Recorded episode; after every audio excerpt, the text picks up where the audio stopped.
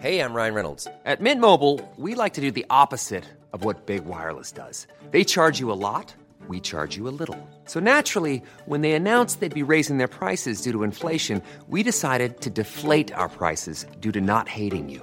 That's right. We're cutting the price of Mint Unlimited from $30 a month to just $15 a month. Give it a try at mintmobile.com slash switch. $45 upfront for three months plus taxes and fees. Promo rate for new customers for limited time. Unlimited more than 40 gigabytes per month. Slows. Full terms at mintmobile.com.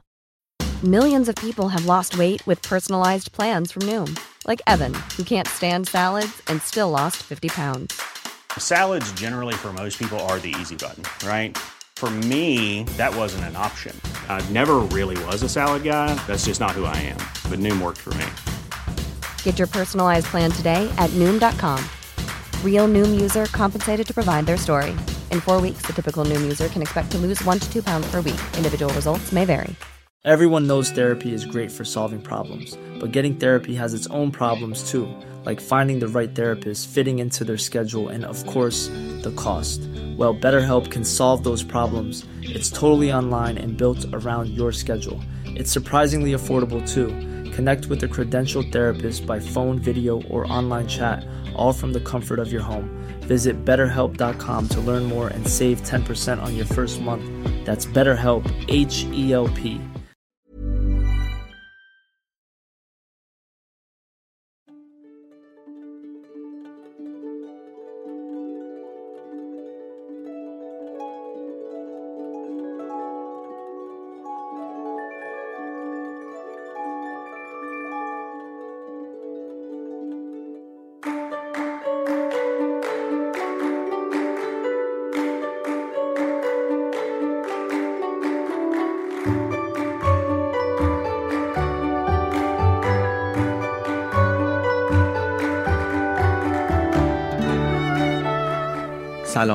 این اپیزود 71 پادکست بی پلاسه و در آذر 1400 منتشر میشه. کتابی که در این اپیزود می‌خوایم دربارش صحبت کنیم اسمش هست Moral Tribes Emotion, Reason and the Gap Between Us and Them. نوشته آقای جاشوا گرین Moral Tribes.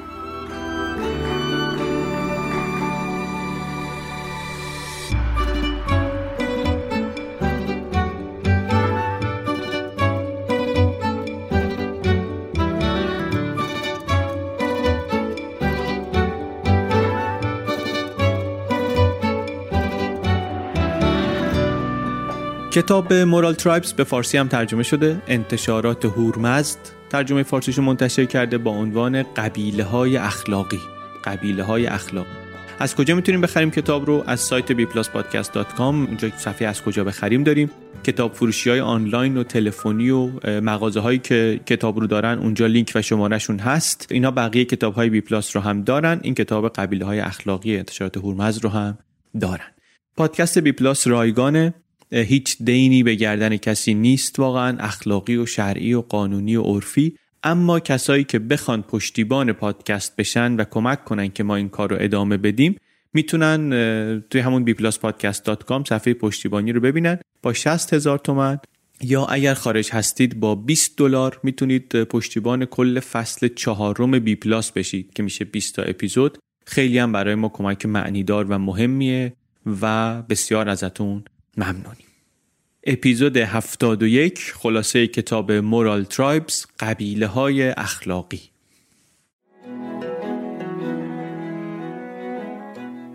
اسپانسر این اپیزود فروفورت دیلیه. فروفورت دیلی مکمل آهن فروفورت از داروسازی دکتر عبیدی. فقر آهن مشکل گسترده الان مخصوصا بین خانوم ها سازمان بهداشت جهانی میگه تو خانمای بین 15 تا 50 ساله از هر سه تا یکیشون دچار کمخونیه. نصف کمخونی هم حداقل میگن که از کمبود آهن میاد. کمبود آهن نشانه های مختلفی می‌تونه داشته باشه خستگی، ضعف، ریزش مو اینا می‌تونه نشونه کمبود آهن باشه. یکی از چیزایی که می‌تونه باعث فقر آهن شده باشه اینه که در غذای مصرفی آهن به اندازه کافی نباشه. برای همینم یکی از کارهایی که توصیه میشه مصرف مکمل آهنه. چقدر آهن مکمل لازمه برای بدن؟ بستگی داره. بستگی داره به سن و جنسیت و وزن و اینها. ولی تا هفته ای 60 میلی گرم 60 میلی گرم المنتال آیرون مکمل آهن فروفورت اگر مصرف کنید این میشه دو تا کپسول در هفته. اگرم این نکته رو می‌دونید مشکلتون اینه که یادتون میره که مکمل آهن رو مصرف کنید. یه لینک تقویم گذاشتیم براتون در توضیحات. از اونجا می‌تونید برید. این ریمایندر هفته دو تا کپسول رو برای تقویمتون دانلود کنید. خستگی، ضعف، ریزش مو اگر دارین با پزشکتون مشورت کنید. ممکنه از کمبود آهن باشه. اگر اینطور بود و اگر پزشکتون صلاح دید مصرف مکمل آهن می‌تونه فکر خوبی باشه. داده ها و اعداد رو از فکت ها و guideline های WHO برداشتیم. اسپانسر این اپیزود مکمل آهن فروفورت دیلی از داروسازی دکتر عبیدی.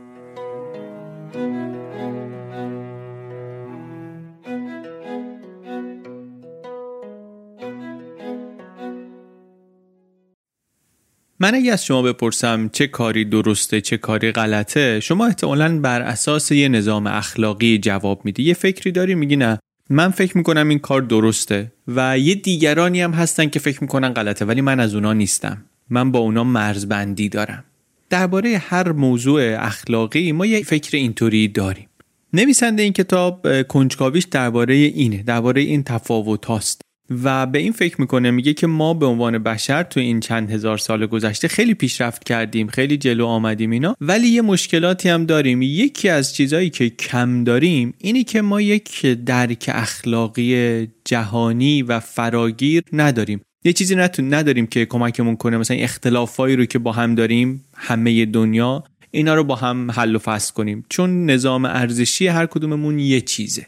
از زمان دوره روشنگری متفکرین افتادن به این فکر که خب چطوری میشه یک نظام اخلاقی یک پارچه داشت. فکرهایی که البته تا حالا به نتیجه نرسیده چون بالاخره یه سری ارزش ها هستن که مشترکن ولی تعداد زیادی از ارزش ها هم هستن که مشترک نیستن. بر همین ما یه تعداد قوانینی داریم که همه تقریبا باهاش موافقیم ولی یه قوانینی هستن که فقط یه عده کمی قبولشون دارن یا نصف دنیا قبول دارن نصف دنیا قبول ندارن. موضوع این کتاب همینه. موضوعش اینه که این مسئله ما در برابر آنها رو چطوری میشه حلش کرد. این تعارضی رو که بین ارزش های مختلف هست اینو چطوری میشه حلش کرد؟ همه جا هم تقریبا کاربرد داره. یعنی اینو شما توی یک جامعه توی یک ملت می‌تونی ببینی. اینکه ارزش های آدما با هم دیگه فرق می‌کنه گروه های اجتماعی ارزش های مختلف دارن. بین آدما می‌تونی ببینی. و در سطح جهانی هم می‌تونی ببینی وقتی فرهنگ های مختلف به هم می‌رسن. به نظر من همین که جاهای مختلف دیده میشه هم موضوع رو جالب می‌کنه و خیلی برای ما هم به عنوان آدم فردی هم خیلی کاربردیش می‌کنه. چی داره میگه صورت مسئله؟ صورت مسئله رو با یه مثال به نظرم خودش جالب توضیح میده. میگه فرض کنید یه جنگلیه اطراف این جنگل چهار طرفش چهار تا قبیله مختلف زندگی می‌کنن. در شمال و جنوب و شرق و غربش.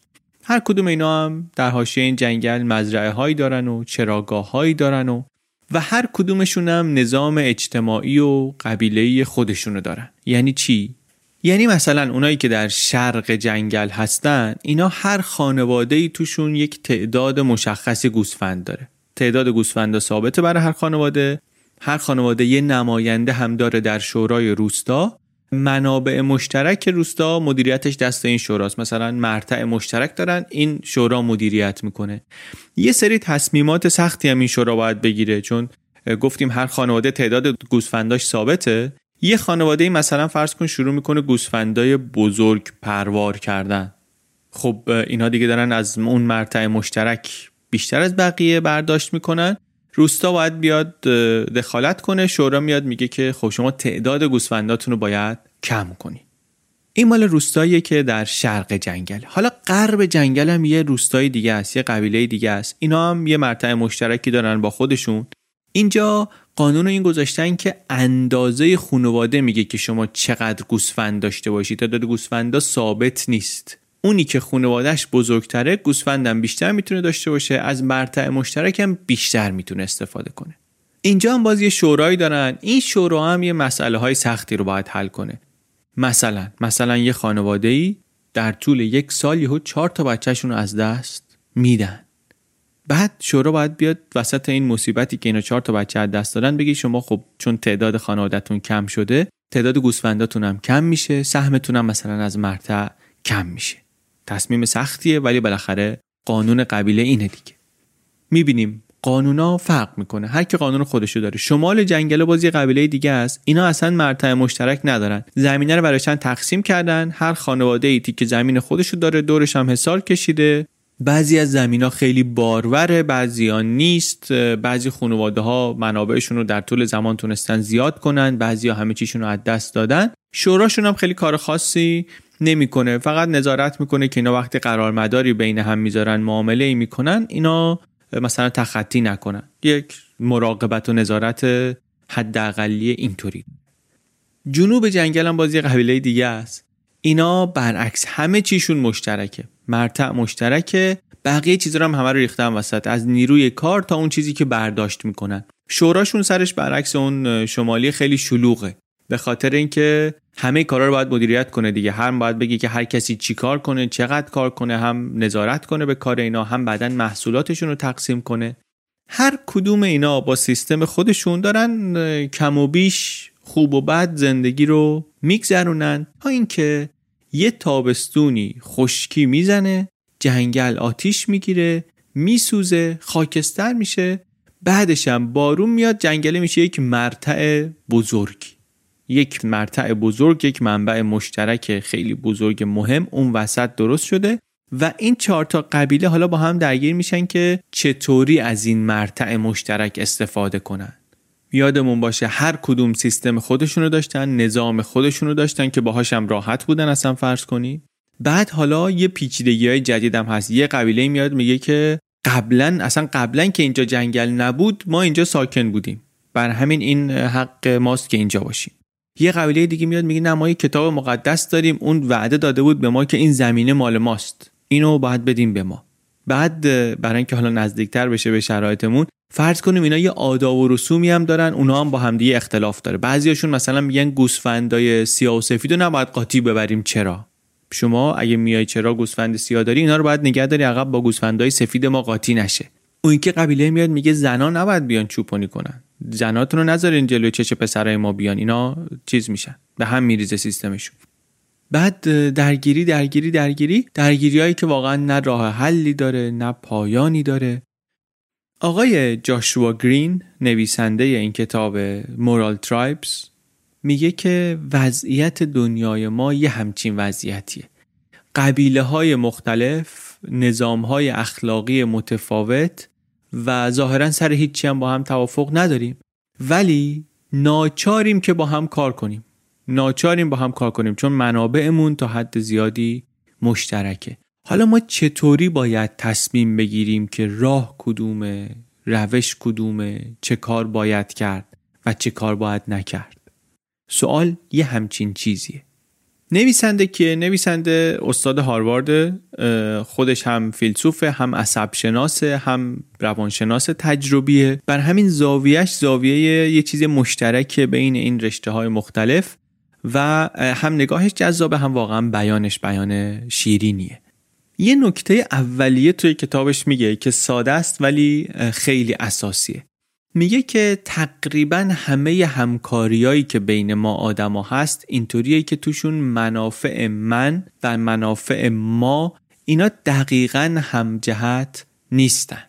منافع فردی ما با منافع گروهی خودمون اینا همراستا نیستن. یعنی چی؟ اگه همراستا باشن چه شکلی میشه؟ اگه منافع من و ما همراستا باشن مثل وقتی میشه که من و شما توی قایق نشستیم وسط دریاییم بعد یهو می‌بینیم یه ابرای سیاهی داره میاد سمت ما. ما جفتمون به یک اندازه احتمالا انگیزه داریم که هر کاری از دستمون برمیاد بکنیم پارو بزنیم تا زودتر برسیم به ساحل. منافع من و منافع ما اینجا دقیقا همراستا هستن. در عمل ولی نویسنده میگه خیلی کم پیش میاد شرایط اینطوری. یعنی همیشه وقتی می‌خوایم همکاری کنیم وقتی می‌خوایم دو نفر من و شما با همدیگه در یک کاری همکاری کنیم همیشه یک تنشی یک اختلافی بین منافع من و منافع ما هست. بر همین هم هست که ما نیاز داریم به یه چیزی مثل پلیس نیاز داریم به یه چیزی مثل قانون به اینها که بیان این تنش و اختلاف رو برطرف کنن مدیریتش کنن چون می‌خوایم به اون همکاریه برسیم. این نکته خیلی ساده ولی نکته که خیلی وقتا از چشم ما پنهانه که تقریبا همه همکاری های بین ما آدما یه طوریه که توشون منافع من با منافع ما دقیقا همراستا نیستن. این از نکته اول.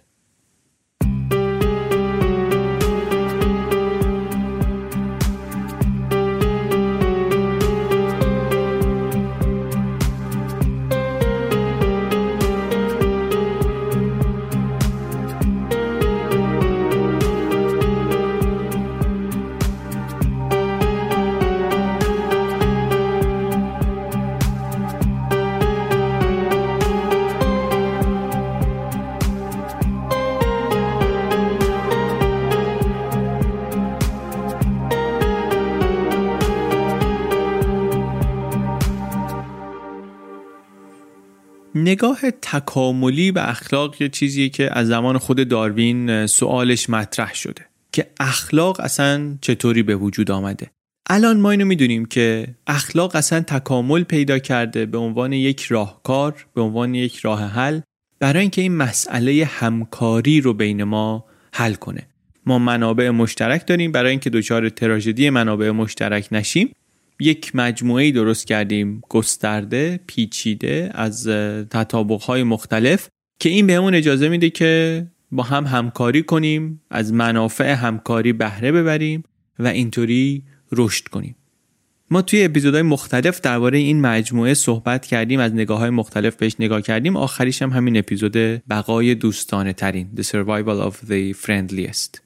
این ولی یک نکته ای توش هست. نکتهش هم اینه که درسته که از نظر زیست شناسی ما ساخته شدیم که با همکاری کارمون رو ببریم جلو ولی همکاری فقط با بعضی از آدما.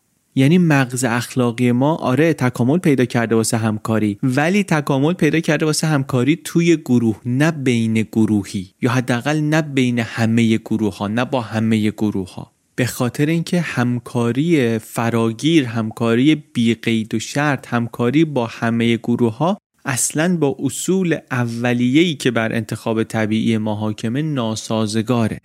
این معنی شبته این نیست که ما محکوم هستیم به تضاد و درگیری. درباره این جای دیگه صحبت کردیم. ولی معنیش اینه که اخلاقیات ما تکامل پیدا کرده. این شکلی که ما رو بر اونها ترجیح بده. این شکلی تکامل پیدا نکرده که ما رو بر من ترجیح بده. تکامل پیدا کرده که ما رو بر اونها ترجیح بده. به خاطر چی؟ به خاطر اینکه منابع مشترک داریم. مثل اون چهار تا قبیله بودن که در حاشیه جنگل زندگی می‌کردن. هر کدومشون به یک روشی محلی تونسته بودن مسئله همکاری رو بین خودشون حل کنن. حالا یک منبع مشترک اون وسط هست. برای اون منبع مشترکه باید می‌رسیدن به یک استراتژی پایداری.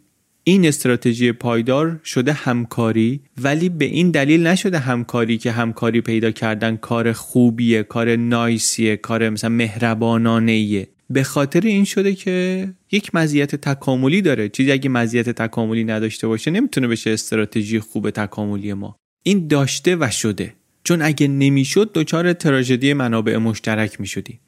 یه مثال بزنم برای اینکه بگم اگه مزیت تکاملی نداشت جا نمیافتاد. فرض کن دو تا گروه داریم. اینا هر دو چوپان هستن و یه منبع مشترکی هم بین خودشون دارن. یه گروهشون تصمیم می‌گیرن با همدیگه همکاری کنن بگن ما منبعمون مشترکه. هر کسی باید تعداد گوسفنداش محدود باشه برای اینکه این منبعمون پایدار بمونه مرتعمون تموم نشه. گروه دوم میگن که نه ما با هم همکاری نمی‌کنیم. با هم همکاری نمی‌کنن و انقدی ادامه میدن به استفاده کردن از منبع مشترکشون که منبع به تدریج از بین میره انقدی که دیگه اینا گوسفنداشون گرسنه میمونن و خودشون هم گرسنه میمونن. این همون چیزی که بهش میگیم تراژدی منابع مشترک.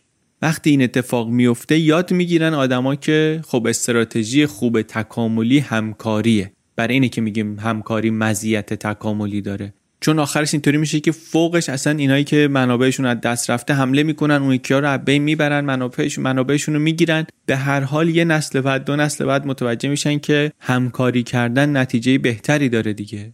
پس وقتی میگیم تراژدی منابع مشترک منظورمون یه همچین چیزیه. وقتی هم که میگیم همکاری مزیت تکاملی داشته درباره یه همچین قصه ای صحبت می‌کنیم. منتها حالا اینا مثال و مرتع و گوسفند و اینا که قصه ما نیست. ما مثلا اینه که ببینیم ما چیکار باید بکنیم؟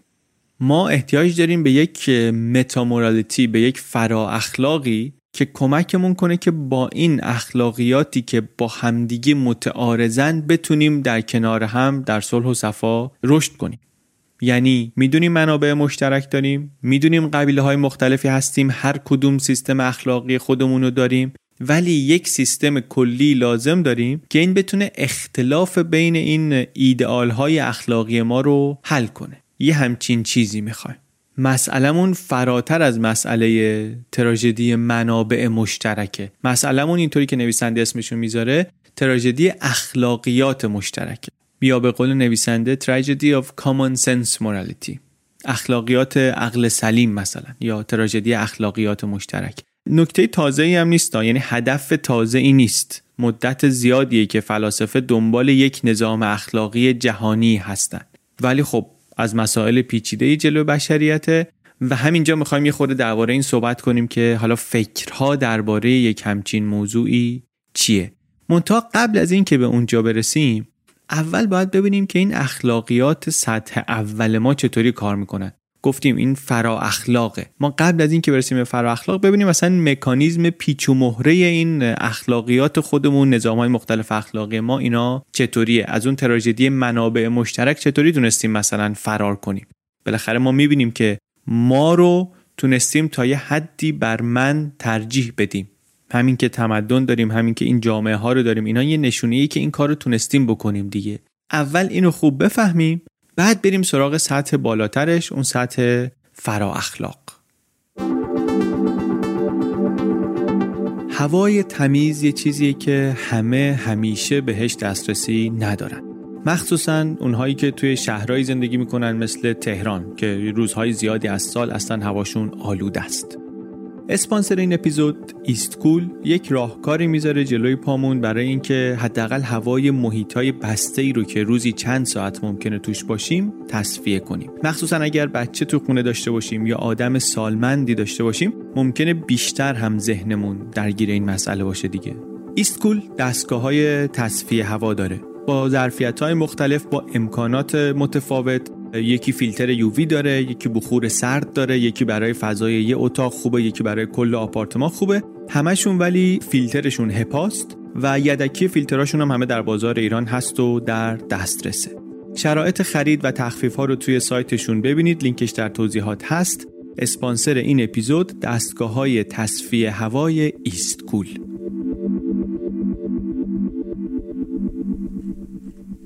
گفتیم ما تونستیم که با هم همکاری کنیم. چطوری این کار تونستیم بکنیم؟ از نظر تکاملی اولین قدمش چیزی که اسمشو می‌ذارن kin selection انتخاب خویشاوندی. من می‌خوام ژنهای خودم رو گسترش بدم ژنهای خودم رو منتقل کنم. ولی خب یه برادر و خواهری دارم که اونا هم بالاخره نصف ژناشون هر کدوم با من مشترک دیگه. من اگه به اون دو نفرم کمک کنم به همون اندازه سود تکاملی می‌برم. این نقطه شروع همکاریه. سطح اول همکاریه. سطح دوم همکاری اینه که ما زیاد قرار همدیگر رو ببینیم.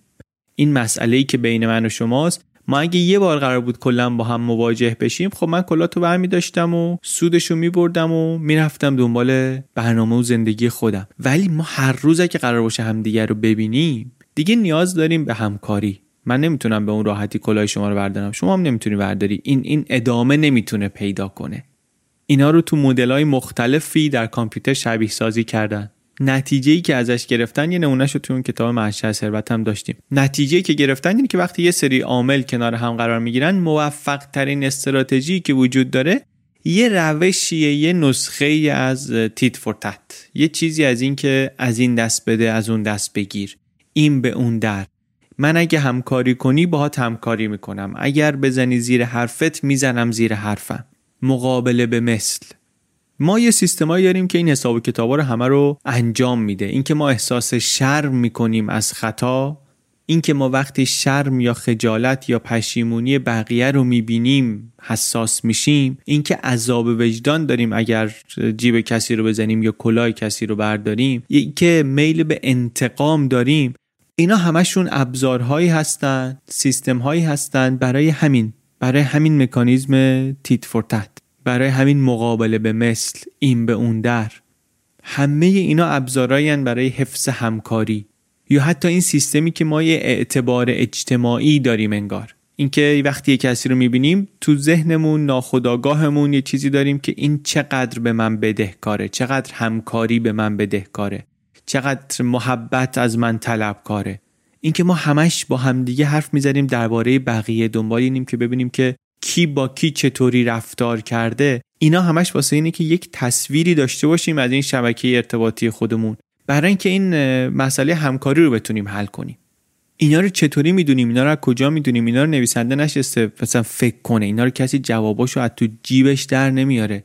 برای اینکه به این چیزها برسیم و برسن دانشمندا آزمایش می‌کنن. آزمایش هم کتاب دونه دونه توضیح میده. واقعا از بخشای جذاب کتابم هست. ولی با همون آزمایش ها به یه نکته بسیار ساده ولی خیلی کلیدی می‌رسیم اینجا. خیلی خیلی کلیدی که این محاسباتی که می‌کنیم برای من در برابر ما این همکاری اینا بر اساس تفکر آگاهانه نیست. ما اینا رو با تفکر آگاهانه حساب نمی کنیم میگیم حساب ولی شاید حساب کلمه درستی نیست. ما این تصمیما رو بر اساس سیستمای احساسی می‌گیریم.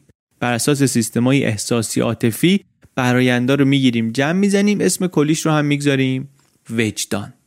با یه همچین شاخصی میایم این رابطه هامون رو مدیریت می‌کنیم. حالا کنار این کلی هم ابزارهای دیگه درست کردیم. ابزارهای فرهنگی درست کردیم. مثلا شکل لباس پوشیدنمون غذاهامون رقصیدنمون آوازامون جوکامون. اینا رو مثلا میگه این فرهنگ مشترک. اینا میشه یه قوانینی که بر زندگی ما حاکمن. و اینا کمکمون می‌کنه که تمایز قائل بشیم بین ما و اونها که چی؟ که بتونیم بهتر با هم همکاری کنیم. بعد به این مفهوم ما حساس و حساسترم میشیم. چرا؟ چون که ما با همدیگه منافع مشترک داریم دیگه. ما با همدیگه منابع مشترک داریم دیگه. ما می‌خوایم حواسمون باشه اونا نیان از چیزای ما بکنن ببرن. یه مفخور نیاد سر ما کلا بذاره. من اگه قراره به شما اعتماد کنم ما با همدیگه یه تیم باشیم یه اعتباری بذاریم وسط با هم همکاری کنیم باید حواسمون باشه یه فریلودر از راه نرسه مجانی بیاد سواری بگیره. پس فرق بین ما و اونها مهم میشه. همون قدی که همکاری مهمه این فرق هم مهمه. این حساسیت به مفخوری رو ما داریم حیوونا هم دارن ها. ولی واقعا هیچ جامعه ای در انسان ها نیست که غریبه رو مثل اعضای خانواده خودش واقعا بیارن تو. علتش هم چیه؟ علتش هم همینه که ما باید بتونیم مرز رو داشته باشیم و همکاری رو حفظ کنیم. همکاری رو توی خودمون حفظ کنیم. در واقع نویسنده انقدر اینو می‌بره جلو میگه اصلا قومگرایی سوگیری های درون گروهی این گروپ بایاس اینا یک ویژگی جهانی هستن. یک ویژگی universal هستن. وقتی یک کسی ادعا می‌کنه مثلا یه آدم دانشگاهی ادعا می‌کنه یک چیزی universal ه داره ادعای خیلی سنگینی می‌کنه. و همین به ما نشون میده که این تمایز بین ما و آنها چقدر عمیقه و چقدر اساسیه چقدر بنیادیه. حالا حالا ما اینا رو دونستیم ما که این ابزارا رو داریم پس چرا اینا در دنیای مدرن جواب ما رو خیلی نمیدن؟ چرا همین امکانات و همین سیستمایی که کمکمون کرد از تراژدی منابع مشترک در بریم؟ چرا اینا کمکمون نمی‌کنه از تراژدی اخلاق عمومی هم اخلاق مشترک هم فرار کنیم؟ چرا این مسئله رو برامون حل نمی‌کنه؟ برای اینکه ببینیم اینو باید ببینیم چی باعث میشه که ما نتونیم بین قبیله ای با همدیگه همکاری کنیم. باید موانع اون رو ببینیم اول. موانع همکاری بین قبیله چیه؟ نویسنده میگه اینا دوتا دسته کلی دارن. یکی مسئله خودخواهیه. یعنی همون مسئله خودخواهی حالا در سطح فردی نه در سطح گروهی. یعنی قبیله گرایی. یعنی ما همیشه بر اونها اولویت داریم. همیشه. این یکیشه. دومیش میگه اینه که اصلا فراتر از قبیله گرایی و اینکه ما می‌خوایم با هم باشیم و خودمون فکر می‌کنیم بهتر ما اینا واقعا گروه ها با هم دیگه اختلاف نظر دارن. یعنی مسئله فقط خودخواهی نیست. مسئله اینه که ارزش هاشون با هم فرق می‌کنه. برای همین شما الان اختلافایی رو که الان اگر هست بگیری خیلی خوب که توش دقیق بشی. همیشه تقریبا یه ترکیبی از این دوتا رو می‌تونی پیدا کنی. یه مقداری قبیله گرایی یه مقداری هم اختلاف در ارزش ها اختلاف ها ممکنه واقعا در طول چند نسل اتفاق افتاده باشه دیگه. یعنی کار یه روز و دو روز و یه سال و دو سال نباشه. در طول چند نسل اتفاق افتاده باشه یک ترکیبی از این دوتا رسیده باشه به یه جایی که الان احساس کنی که این دوتا گروه خیلی از هم دورن. این تفاوت ارزش ها از کجا میاد؟ این خیلی جالبه. گاهی وقتا تفاوت ارزش فقط مال اینه که میزانی که روی یک چیزی تأکید می‌کنیم با هم فرق می‌کنه. یعنی چی؟ مثال اول اپیزود بود قبایلی که حاشیه جنگل بودن. گفتیم یکی بود همه چی رو با هم تقسیم می‌کردن همه چی وسط بود یکی بود هر کسی جدا جدا بود. اینطوری نیست که اونایی که همه چی رو میریزن وسط نفهمن که خب این عادلانه نیست. بالاخره یکی سخت کوشتره یکی تنبله. این عادلانه نیست که ما همه چی رو میریزیم قسمت می‌کنیم. می‌فهمن اینو. اینو متوجهن. ولی چیز دیگری رو هم می‌دونن. و اونم اینه که ما اگه بذاریم یه عده آدم از گرسنگی بمیرن بدتر از اینه که حالا یه عده هم سوء استفاده کرده باشن. ها؟ ما روی این تأکید بیشتری داریم. ما تأکیدمون اولویتمون اینه که کسی از گرسنگی نمیره. حالا یه هم دزدی کردن کردن دیگه. اونایی که در شمال بودن برعکس فکر می‌کنن. اونا هم می‌دونن که اگه یکی از گرسنگی بگیره بده. ولی فکر می‌کنن که نه مهمه که هر کسی به اندازه تلاشش ببره اینجا. عدالت برای ما مهمتر از اینه. تأکیدشون روی این مفهوم های مختلف با همدیگه فرق می‌کنه. هر دو هم می‌فهمن که سیستمشون کامل نیست بینقص نیست ولی trade-off دیگه. بین این بد و اون بدتر یکی رو انتخاب می‌کنیم اونی که شرش کمتره رو انتخاب می‌کنیم. اونی که بیشتر به خواسته های ما جواب میده رو انتخاب می‌کنیم. نویسنده اسم این رو می‌ذاره biased fairness یعنی میگه که ما یک تعریفی داریم از منصفانه بودن و این تعریفمون بستگی داره به اینکه کجا داریم زندگی می‌کنیم تو کدوم قبیله هستیم. وگرنه خیلی وقتا ارزشامون یکیه میزان تاکیدشی که فرق می‌کنه. البته گاهی هم هست که یه ارزشهایی ما داریم که واسه اون گروه دیگه اصلا هیچ معنی نداره. مثلا یه گروه میان میگن زنان نباید چوپانی کنن. بقیه میگن نه آقا یعنی چی؟ همه باید چوپانی کنن. یا یکی میگه نه ما کتاب مقدسمون گفته گوسفندای سیاه جدا گوسفندای سفید جدا. و این اینطور نیست که بگیم این برای ما یه نکته مهمیه. این اصلا اصول ماست. همه چی ما بسته به همینه. بعد این اختلاف ها خب اثر می‌ذاره روی قراردادها دیگه. وقتی قوانین ارث در یک قبیله با قبیله دیگه فرق بکنه و اینا بگن که ما قوانینمون رو از متن مقدس گرفتیم متن مقدس اینا برای اون یکی هیچ معنی خاصی نداره. میگه نه شما اینو خودتون درست کردی. به این معنا باورها محلی میشن. یعنی این گروه چیزی که براش مهمه واقعا برای گروه دیگه معنی خاصی نداره. یه چیز خیلی جالبی داره توی کتاب. میگه که یه تحقیق خیلی بزرگه اومدن کلی جامعه کوچیک در نقاط مختلف دنیا اینا رو گرفتن. بعد یه سری بازی اقتصادی طراحی کردن. ببینن آدما چطوری اینو بازی می‌کنن. یعنی چطوری با هم همکاری می‌کنن. آفریقایی ها چطوری آمریکای جنوبی چطوری اندونزی چطوری مثلا پاپوا گینه نو چطوری. واقعا جالبه. آزمایشاش خیلی ساده است. ولی اینا رو که نگاه کنی می‌بینی روی کرد اخلاقی رفتاری آدما در جوامع مختلف چطوری با هم فرق می‌کنه. مثلا یه بازیش بود به نام بازی التیماتوم دو نفرم هست. من و شما با میسیم جلوی هم. یه پولی به من میدم مثلا 100 تومن. بعد من باید پیشنهاد بدم که این پول رو ما چطوری تقسیم کنیم. مثلا من میگم من 60 تا برمیدارم شما 40 تا بردار.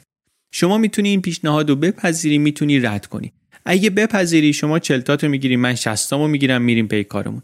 اگر نپذیری جفتمون دست خالی میریم. 100 تومن رو باید برگردونیم بازی جالبی این دیگه. به خاطر اینکه این نشون میده که ما منصفانه رو چی می‌بینیم؟ من اگه یه رقم بالایی به شما پیشنهاد بدم یعنی که من میل به شراکت دارم. یا اینکه فکر می‌کنم این منصفانه است. یا اینکه فکر می‌کنم این رقمیه که تو فکر می‌کنی منصفانه است و می‌تونی بپذیری. چون اگه من فکر کنم منصفانه است و تو فکر کنی منصفانه نیست بازم فایده نداره.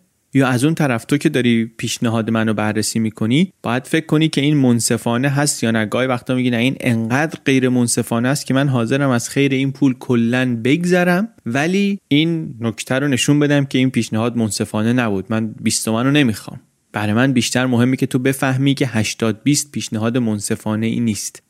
یه همچی بازی رو وقتی میای توی جامعه های مختلف می‌کنی اون وقت می‌بینی که تعریف ما از منصفانه بودن با هم فرق می‌کنه خیلی هم فرق می‌کنه نویسنده وقتی اینا رو بررسی می‌کنه حالا نتیجهشو میگم چی شد چون نتیجهش هم جالبه ولی وقتی اینا رو بررسی می‌کنه میگه اینا اخلاقیات محلی هن. خیلی از ارزش ها قانونایی که ما در جوامعمون داریم و بعضی وقتا فکر می‌کنیم جهان شمول هم هستن و اینا اینا محلی هن. برای ما خیلی مهمن واسه اون که ممکنه هیچ معنی نداشته باشن و اصلا یک ریشه درگیری بین اقوام و گروه ها و جوامع مختلف همین ارزش های اخلاقی هن که با همدیگه سازگار نیستن. البته یه سری چیزا بود که مشترک بودن. بالاخره اینا همه دنبال اینن که تو این بازی التیماتوم همه دنبال این بودن که یک الگویی واسه همکاری در بیارن دیگه. بعضیا خیلی راحت می اومدن منابعشون رو به اشتراک میذاشتن و از بقیه هم توقع داشتن که همین کارو بکنن. بعضیا برعکس کم می‌دادن و توقعشون هم کم بود. اینا قشنگ قابل دیدن بود توی فرهنگ های مختلف. و البته چیزایی هم بود که میگم مشترک بود. مثلا اینکه به سوء استفاده همه حساس بودن. اینکه کسی یه پولی بگیره ولی پولی نده حساس بودن. به اینکه زمینه بازی چیه حساس بودن. یعنی چی؟ یعنی اگه اسم بازی رو مثلا میذاشتی وال استریت تو آمریکا آدما میلشون به همکاری کمتر می‌شد. همون بازی رو اسمشون میذاشتی کامیونیتی بیشتر دوست داشتن با بقیه همکاری کنن. کلا ولی نتیجه که گرفتن تو کشورهای مختلف اینطوری بود که یه جایی مثل ماچیگوئنگا در کشور پرو که احتمالا اسمش دارم اشتباه تلفظ می‌کنم آدما به صورت متوسط 25 درصد پول رو می‌دادن به طرف مقابلشون. و طرف مقابل هم اینو قبول می‌کرد. فکر می‌کرد منصفانه است. یعنی 75 تا من برمی داشتم 25 تا می‌دادم به شما و جفتمونم راضی بودیم. یعنی توقع کمی از هم داشتن. توی آمریکا ولی مثلا میگه نه توقع بالاتر بود. منصفانه برای آمریکایی ها نزدیکتر بود به 50 درصد.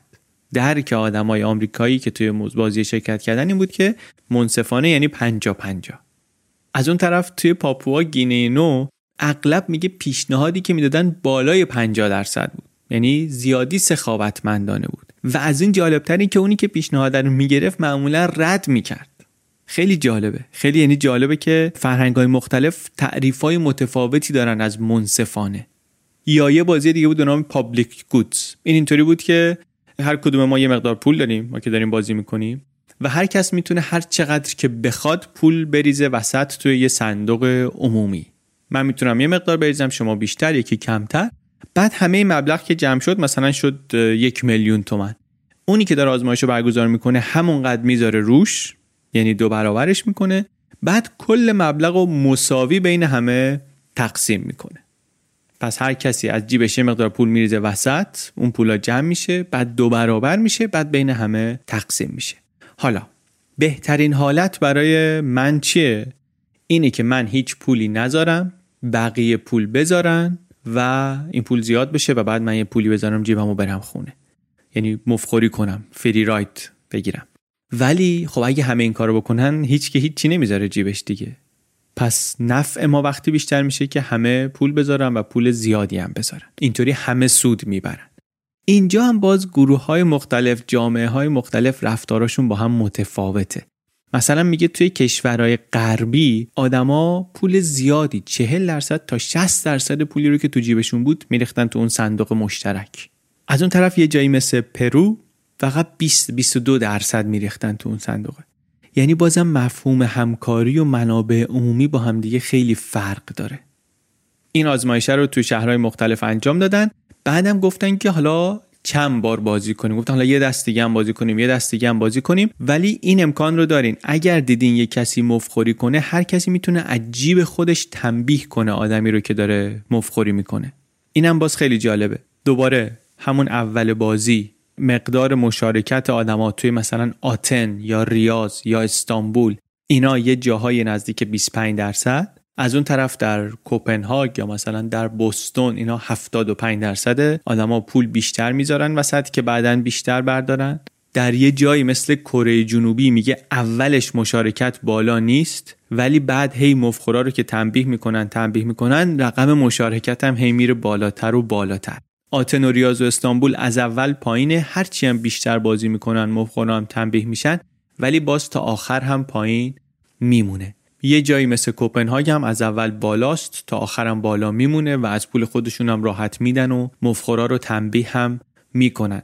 اینا بازی های جالبیه نتیجه هاش خیلی جالبه خیلی جذابه. ولی اصل حرفش چیه؟ اصلش اینه که ما یه علت این که هنجارای اخلاقیمون با هم دیگه فرق می‌کنه اینی که اصلا از اول اول از پایه پایه ما مفهوم منصفانه برامون تعریف های متفاوتی داره. من یه چیزی رو فکر می‌کنم منصفانه است. تو یه چیز دیگر رو فکر می‌کنی منصفانه است.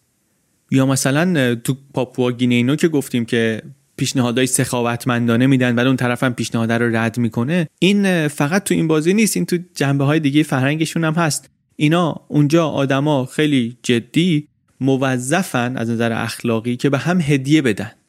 بعد اون کسی هم که هدیه می‌گیره باید هدیه رو جبران کنه. یعنی با یه جامعه طرفیم خیلی جمعگرا خیلی اشتراکی مقام اجتماعی اون هدیه دهنده کلا خیلی بالاست. بخشندگی شعن بالایی داره. یا مثلا یه جای دیگه که تو اون بازی التیماتوم رقمهای بالا می‌دادن مردم آچه بودن در پاراگوه میگه اینا رو زندگی روزمرهشون هم که نگاه کنی چیزای مشابه می‌بینی. یه نفر اگه بره شکار یه چیز گنده ای بزنه نمیاره ببره خونه. می‌ذاره یه جایی نزدیک کمپشون بعد میره تو روستا میگه امروز من یه شکار بزرگ زدم. همه میرن و تقسیم می‌کنن اینو هر کی واسه خودش یه چیزی برمیداره میاره. حالا شما به این فکر کن وقتی که مفهوم منصفانه برای ما انقدر متفاوت تعریفش بعد نظام های اخلاقی که رو این سوار می‌کنیم هم با هم فرق می‌کنه بعد اون وقت وقتی که با همدیگه شروع می‌کنیم قبیله های مختلفمون باید با همدیگه همکاری کنن معلومه که به یک سری تنش هایی می‌خوری. یعنی اینطوری که نگاه کنی ریشه بعضی از این تنش های بین جامعه ها بین گروه ها چی میشه؟ معلوم میشه.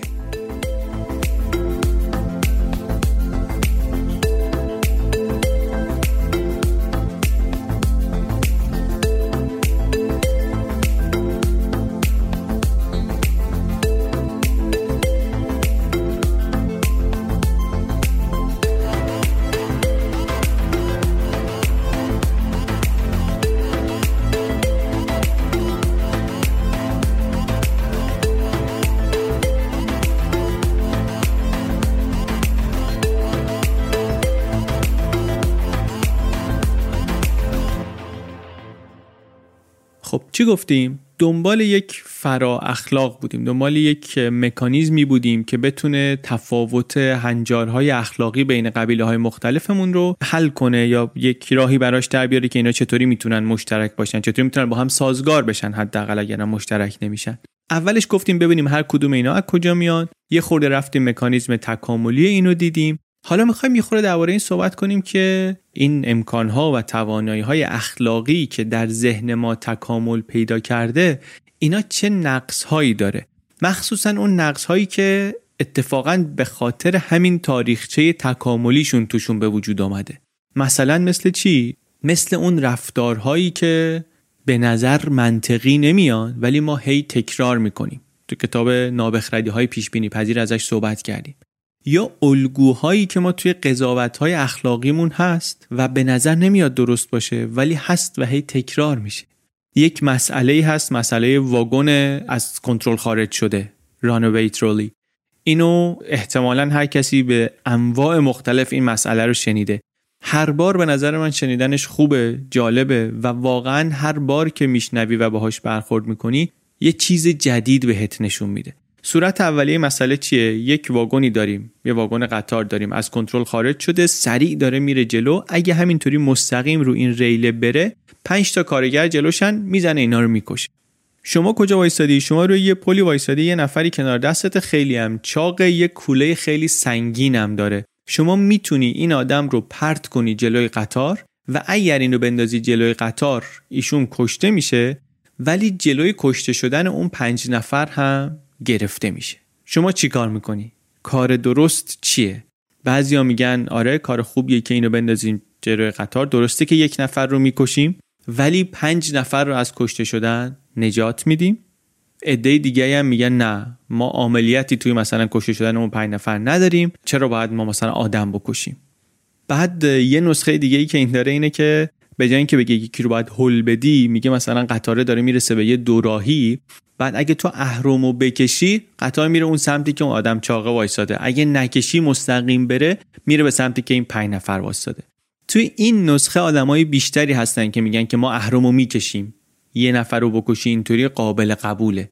یعنی یه تفاوتی می‌بینن بین کشیدن اهرم و هل دادن. در حالی که نتیجه جفتش یکیه شما داری قطار رو میفرستی به سمت اینکه یه نفر رو بکشه یه نفر رو میفرستی به سمت اینکه قطار بکشتش. ولی ما اینها رو متفاوت می‌بینیم.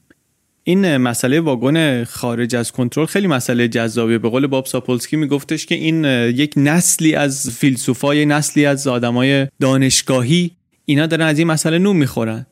واقعیتش اینه که مسئله جذابیه چون که خیلی از مسائل اخلاقی بزرگ رو میشه با این مدل توضیح داد یا میشه یه خورده اینطوری بهش فکر کرد. مثل چی؟ مثل مسئله سقط جنین. اونم یه مسئله ای که توش موضوع چیه؟ موضوع بهینه کردن خیر عمومیه. قضاوت اخلاقی داری قضاوت اخلاقی سخت هم داری. تکلیف چیه؟ تبعیض مثبت. اونجا هم میشه با این مدل بهش فکر کرد. مالیات. مالیات رو زیاد کنیم کم کنیم. آدما رو اصلا بفرستیم به جنگ یا نفرستیم. حمله ای بکنیم که غیر نظامی ها کشته بشن یا نشن مواد غذایی رو سهمیه بندی بکنیم یا نکنیم. حتی مجازات اعدام. نویسنده حالا مثالایی که داره می‌زنه مثالای موضوعاتیه که توی آمریکا موضوعات داغ هستن ولی بیشترشون یا خودشون یا مشابهشون جاهای دیگه هم هست دیگه. هر کدوم از نسخه های این مسئله قطار خارج از واگن رو که نگاه کنی واقعا یک چیز جالب یک چیز مهم بهت نشون میده. همینطور هم میشه بهش فکر کرد. مسئله واگن خارج از کنترل و حالا نسخه های مختلفی که داره. حرف نویسنده ولی این نیست. این مدل رو جاهای دیگه دیدیم و شنیدیم و تفسیراش هم هست. حرف نویسنده از اینجا به بعده که شروع میشه. چیه حرف نویسنده؟ میگه که این تعارض فلسفی ریشش در فلسفه نیست ریشش در عصب شناسیه ریشه این تعارض فلسفی از عصب شناسی میاد. یعنی چی ریشش از عصب شناسی میاد؟ ما دو تا سیستم مختلف داریم برای قضاوت های اخلاقی. کلا برای تصمیم گیری. یک سیستم کنترل داریم یه سیستم اتوماتیک داریم. یک سیستمی داریم که پاسخدهی کنترلی داره کنترل شده است.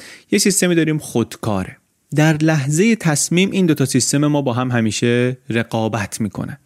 بعضی وقتا ما میشینیم فایده گرایانه محاسبه می‌کنیم میگیم که مهمتر اینه که جون پنج نفر رو نجات بدیم. پس یه نفر رو میشه از جونش صرف نظر کرد. بعضی وقتا نمی‌تونیم اینطوری فکر کنیم.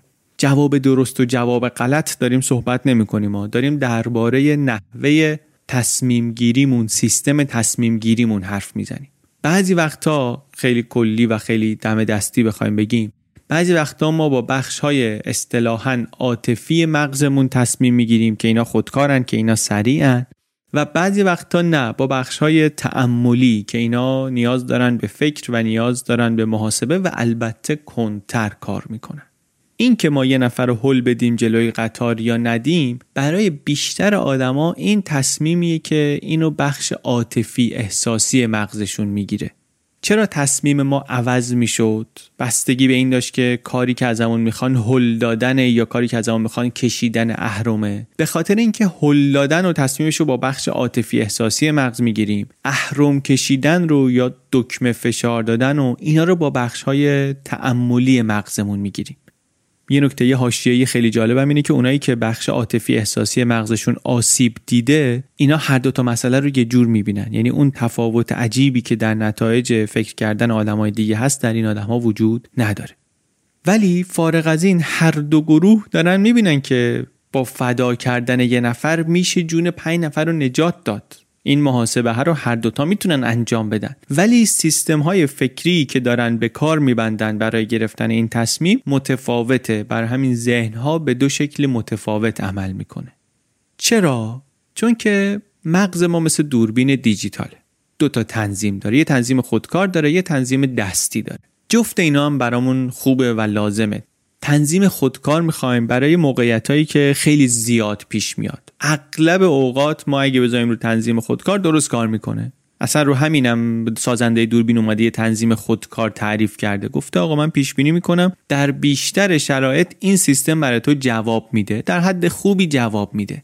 باز همینم ما دوربین رو خیلی وقتا می‌ذاریم رو تنظیم خودکار. کمتر میشه که بریم سراغ شرایط دستی.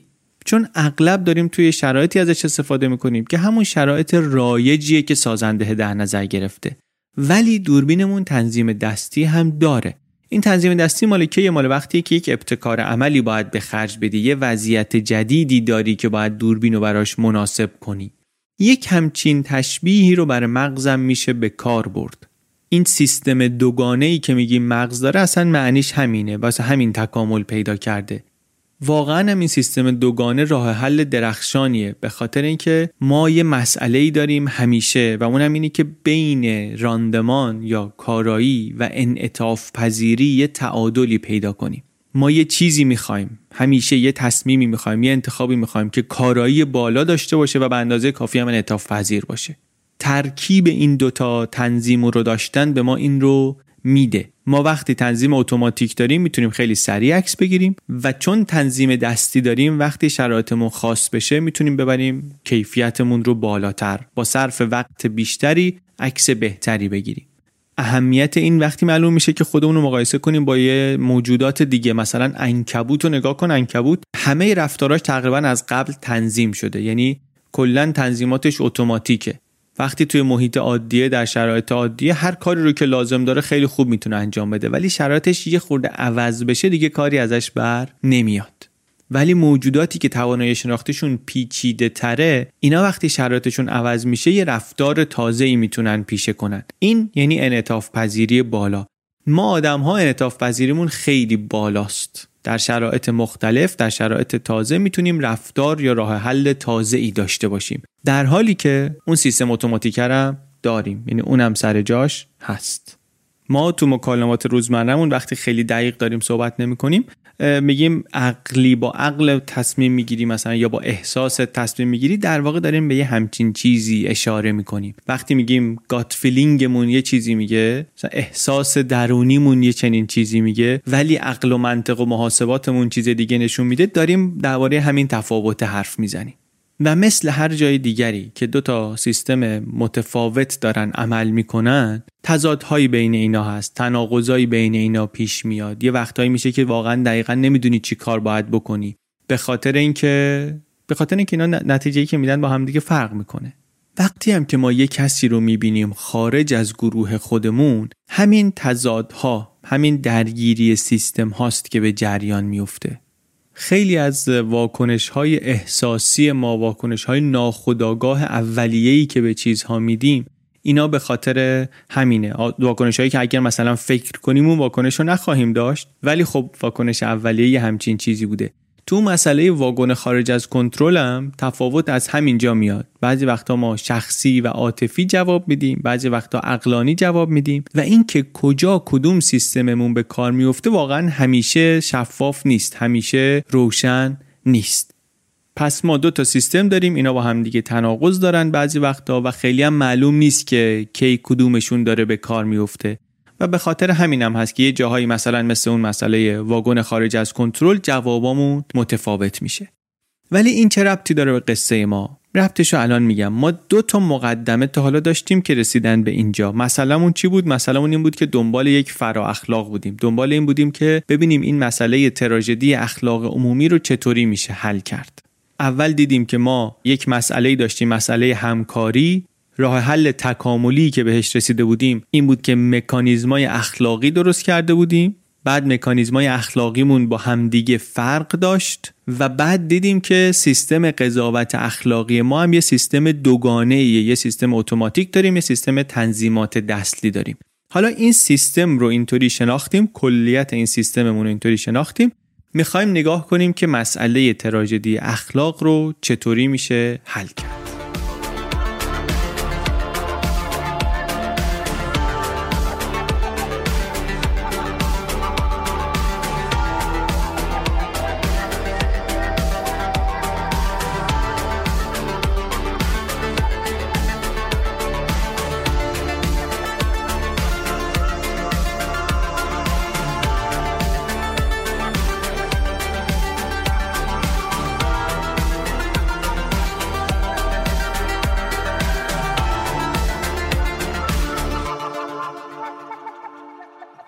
نویسنده میگه من از اونایی نیستم که میگم که این مسئله جواب نداره. چون بعضیا هستن میگن دنیا آقا داره تعارضه. ما بالاخره محکومیم که با هم بجنگیم تا اینکه یه جوری بالاخره این دعوا حل بشه دیگه. میگه ولی من این جواب برام کافی نیست. مسئله مسئله عملیه و مسئله عملی باید یکی حلش کنه. تو حلش نکنه یکی دیگه حلش می‌کنه. من دوست دارم که فکر کنم و براش جوابی پیدا کنیم.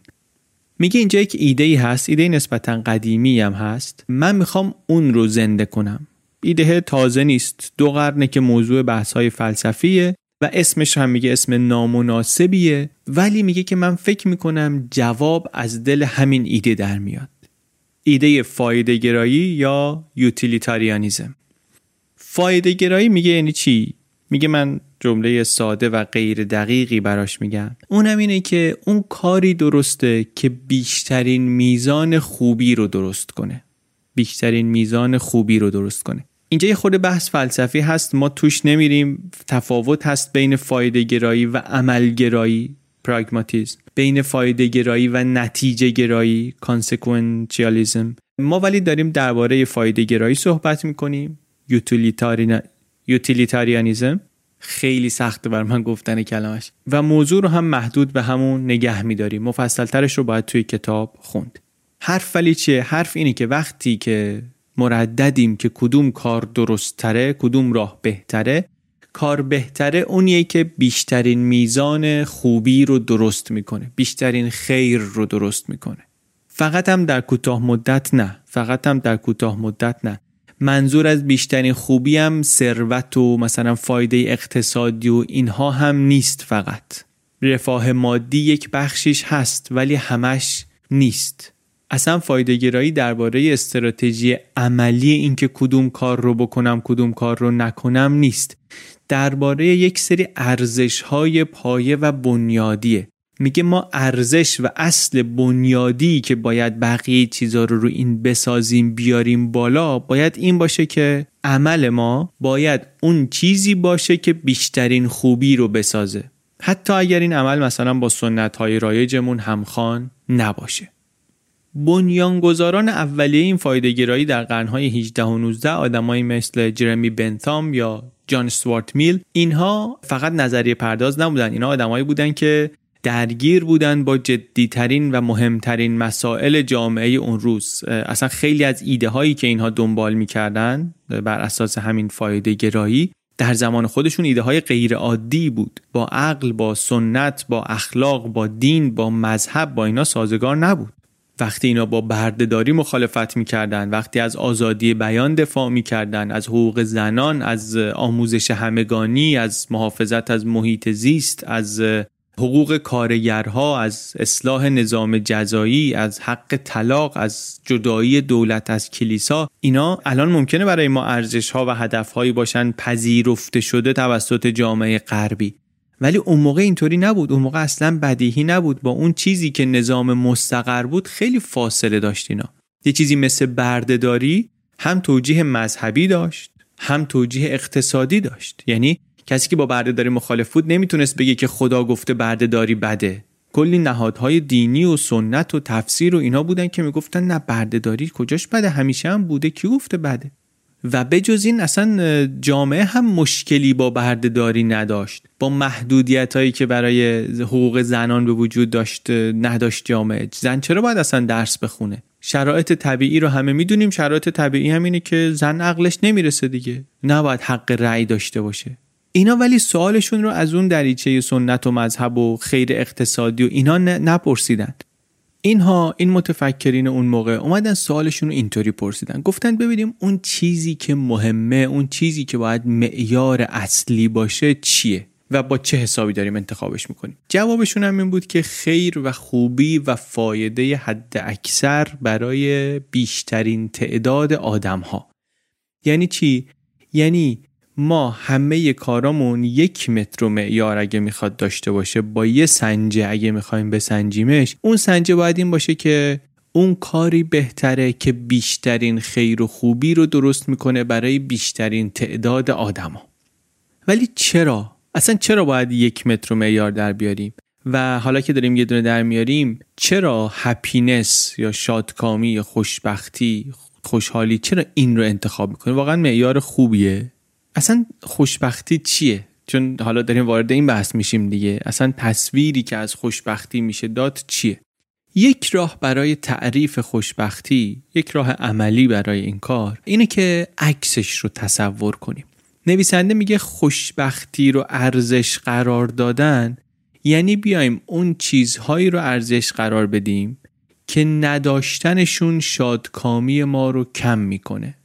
چیه که اگه نداشته باشیم شادکامیمون کم میشه؟ خانواده است دوستانمونه عشق. ارزش های فکری مثل دانش حقیقت هنر. ارزش های مدنی مثل عدالت آزادی. ارزش های شخصیتی مثل شجاعت صداقت. خلاقیت. این جور چیزها اینا چیزهایی هستن که وقتی نداشته باشیم فقدان اینها شادکامی ما رو کم می‌کنه. بر همین همه اینا رو میگیم اینا بخش های مختلفی هستن از این معنی گسترده خوشبختی. این تک که داریم دربارش صحبت می‌کنیم.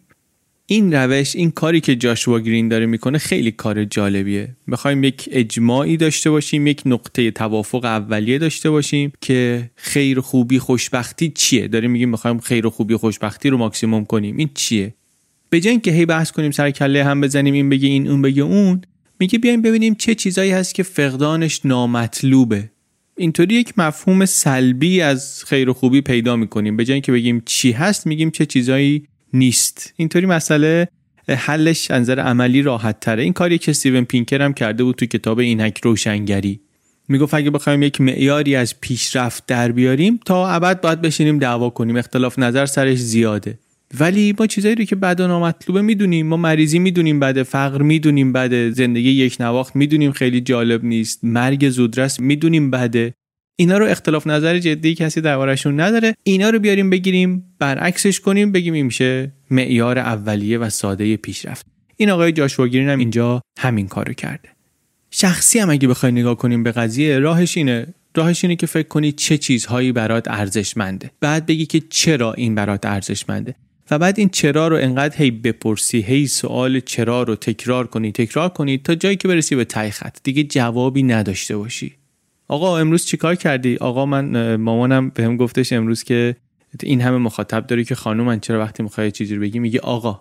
بعد بگی آقا یا خانم. منم گفتم چشم. همینطوره حتما. میگه خانم آقا امروز چیکار کردی؟ میگه رفتم سر کار. میگه چرا رفتی سر کار؟ میگه رفتن سر کار چون پول میدن بهم به خاطر سر کار رفتن. پول واسه چی می‌خوای؟ پولو می‌خوام برای اینکه غذا بخرم. چرا غذا می‌خوای بخری؟ چون اگه غذا نخورم میمیرم. چرا دوست داری؟ چرا مهمه که نمیری؟ به خاطر اینکه دوست دارم زنده بمونم از زندگی لذت ببرم. پس این میشه خوشبختی. زنده موندن زندگی میشه خوشبختی. درسته؟ یا حالا باز می‌تونی چراها رو بیشتر بپرسی تا آخر بری. اینطوری می‌تونی معیارهات رو در بیاری. وقتی اینطوری بری جلو می‌بینی همه این چیزهایی که واسمون ارزشمندن اینا به این خاطر ارزشمندن که روی کیفیت تجربه ما اثر می‌ذارن. یعنی خوشبختی یه چیزی نمیشه تو لیست چیزهای مهم. میشه مجموعه همه این چیزهایی که برای ما مهمن و کیفیت تجربه ما رو در این دنیا بهتر می‌کنن. ایده مرکزی این فایده گرایی هم همینه. خوشبختی هپینس برایند کیفیت تجربه آدمه. وقتی که میگیم به این خوشبختی بیایم ارزش بدیم یعنی به همه این چیزهایی که کیفیت تجربه رو بهتر می‌کنه ارزش بدیم. واسه کی بهتر می‌کنه؟ واسه من بهتر می‌کنه واسه دیگران بهتر می‌کنه و مخصوصا واسه اونایی که زندگیشون خیلی بیشتر جای بهتر شدن داره. و البته حواسمون هم باشه داریم درباره کیفیت تجربه همه حرف می‌زنیم دیگه. تجربه همه. نه اینکه همه به یک اندازه شادکامی داشته باشن بلکه داریم میگیم شادکامی همست که باید بیشینه بشه. ما می‌دونیم همیشه یک حدی از نابرابری در شرایط مادی خواهد بود. یک حدی از نابرابری در میزان شادکامی خواهد بود. ولی این مال همست مجموعه که ما می‌خوایم بیشینه کنیم. هدف این. کاری که نویسنده داره با این تمرین ها اینجا می‌کنه با این تمرین ها و تعریف ها اینه که یک وجه اشتراکی یه چیز مشترکی یک وجه رایجی کامان کارنسی پیدا کنه برای شادکامی یا خیر و خوبی. چون چون چرا؟ چون هدف رو تعریف کرده اینکه اون خیر و خوبی رو بیشتر کنیم. الان رسیدیم به این به این تعریف برای خوشبختی و خوشحالی. یه نکته ریز دیگه هم حالا که تعریف خوشبختی خوشحالی رو گفتیم بگیم چون اینم باز یک سوال مهمی از توش در میاد. سوال اینه که آیا بعضی از این خوشبختی هستن که از بعضی دیگه مهمتر باشن؟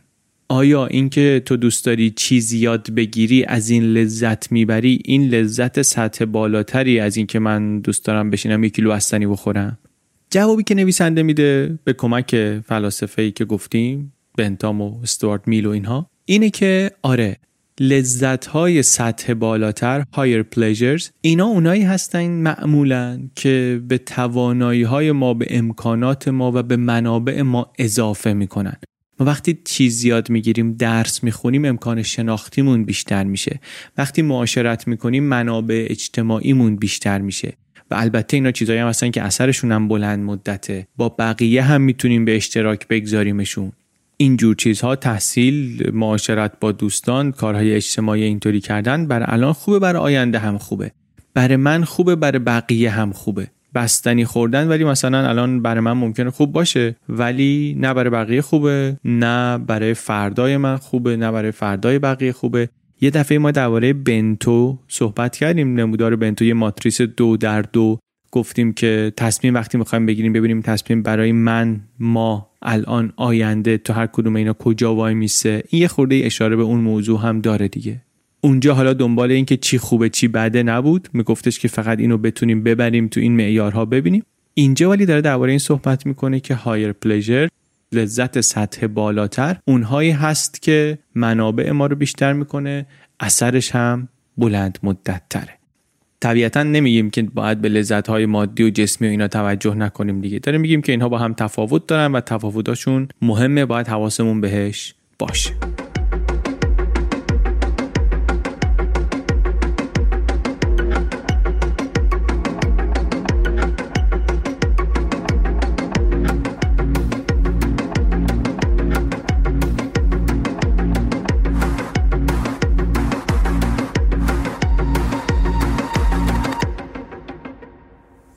حالا با این توضیحاتی که دادیم یک درکی پیدا می‌کنیم از اتفاقی که در این دو قرن افتاده. کاری که با جان سوارت میل و بنتام شروع شده و الان دو قرنه که آدما دارن روی ایده هاش کار می‌کنن و میان جلو.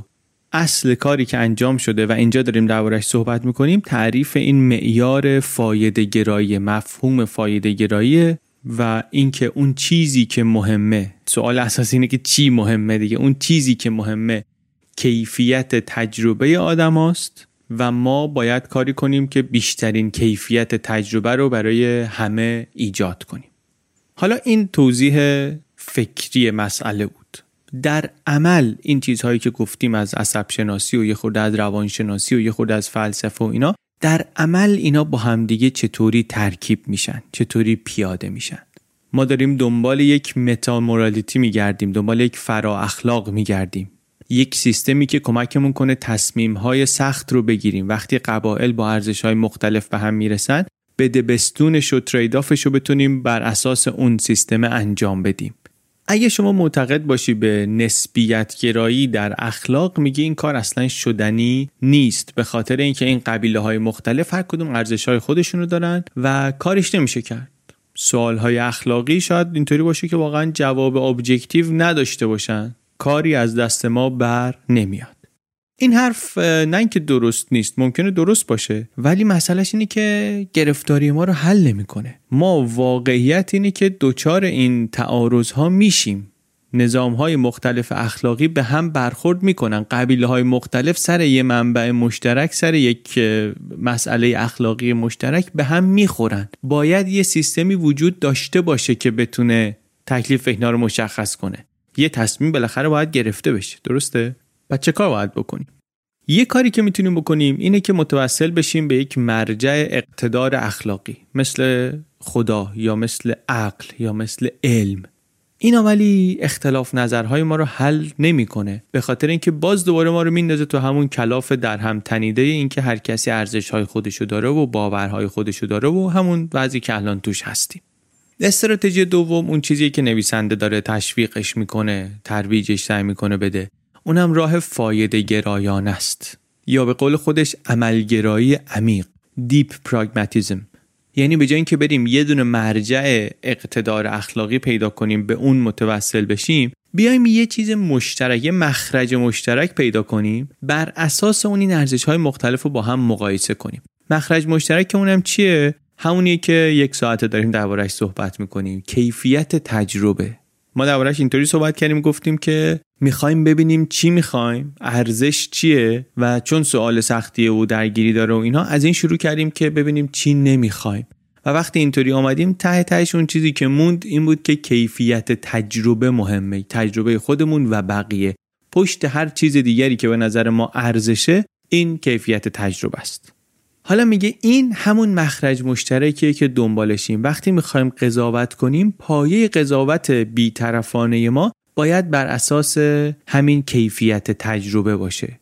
این فرق می‌کنه با اینکه بگیم که باید با هم همکاری کنیم. هر کی باید یه خورده از مواضعش کوتاه بیاد یه مقدار کامپرومایز لازم داره. این اون نیست. این داره میگه ما یک جهتگیری اخلاقی یک فلسفه اخلاقی روشن می‌خوایم. و اونم اساسش همینیه که من دارم میگم دیدگاه فایده گرایانه. قطب نمای اخلاقی ما این عملگرایی عمیق یا دیدگاه فایده گرایانه است که حالا هی هم صحبت می‌کنیم میگه که این اسمی هم که روش هست باعث سوء برداشت و سوء تفاهم میشه.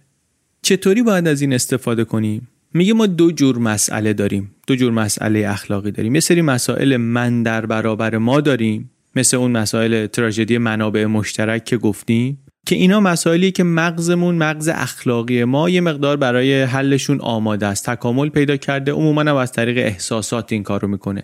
همدلی داریم عشق داریم احساس شرم و گناه داریم وفاداری داریم خجالت کشیدن داریم خشم داریم نفرت داریم. از اینا استفاده می‌کنیم و یه جاهایی می‌تونیم بالاخره ما رو بر من ارجحیت بدیم و با هم همکاری کنیم. دسته دوم مسائلمون مسائل ما در برابر آنها هستند علائق ما در برابر ارزش های اونها یا برعکس اینا تراژدی منابع نیستن تراژدی اخلاق عمومی هن. تراژدی of common sense morality هن.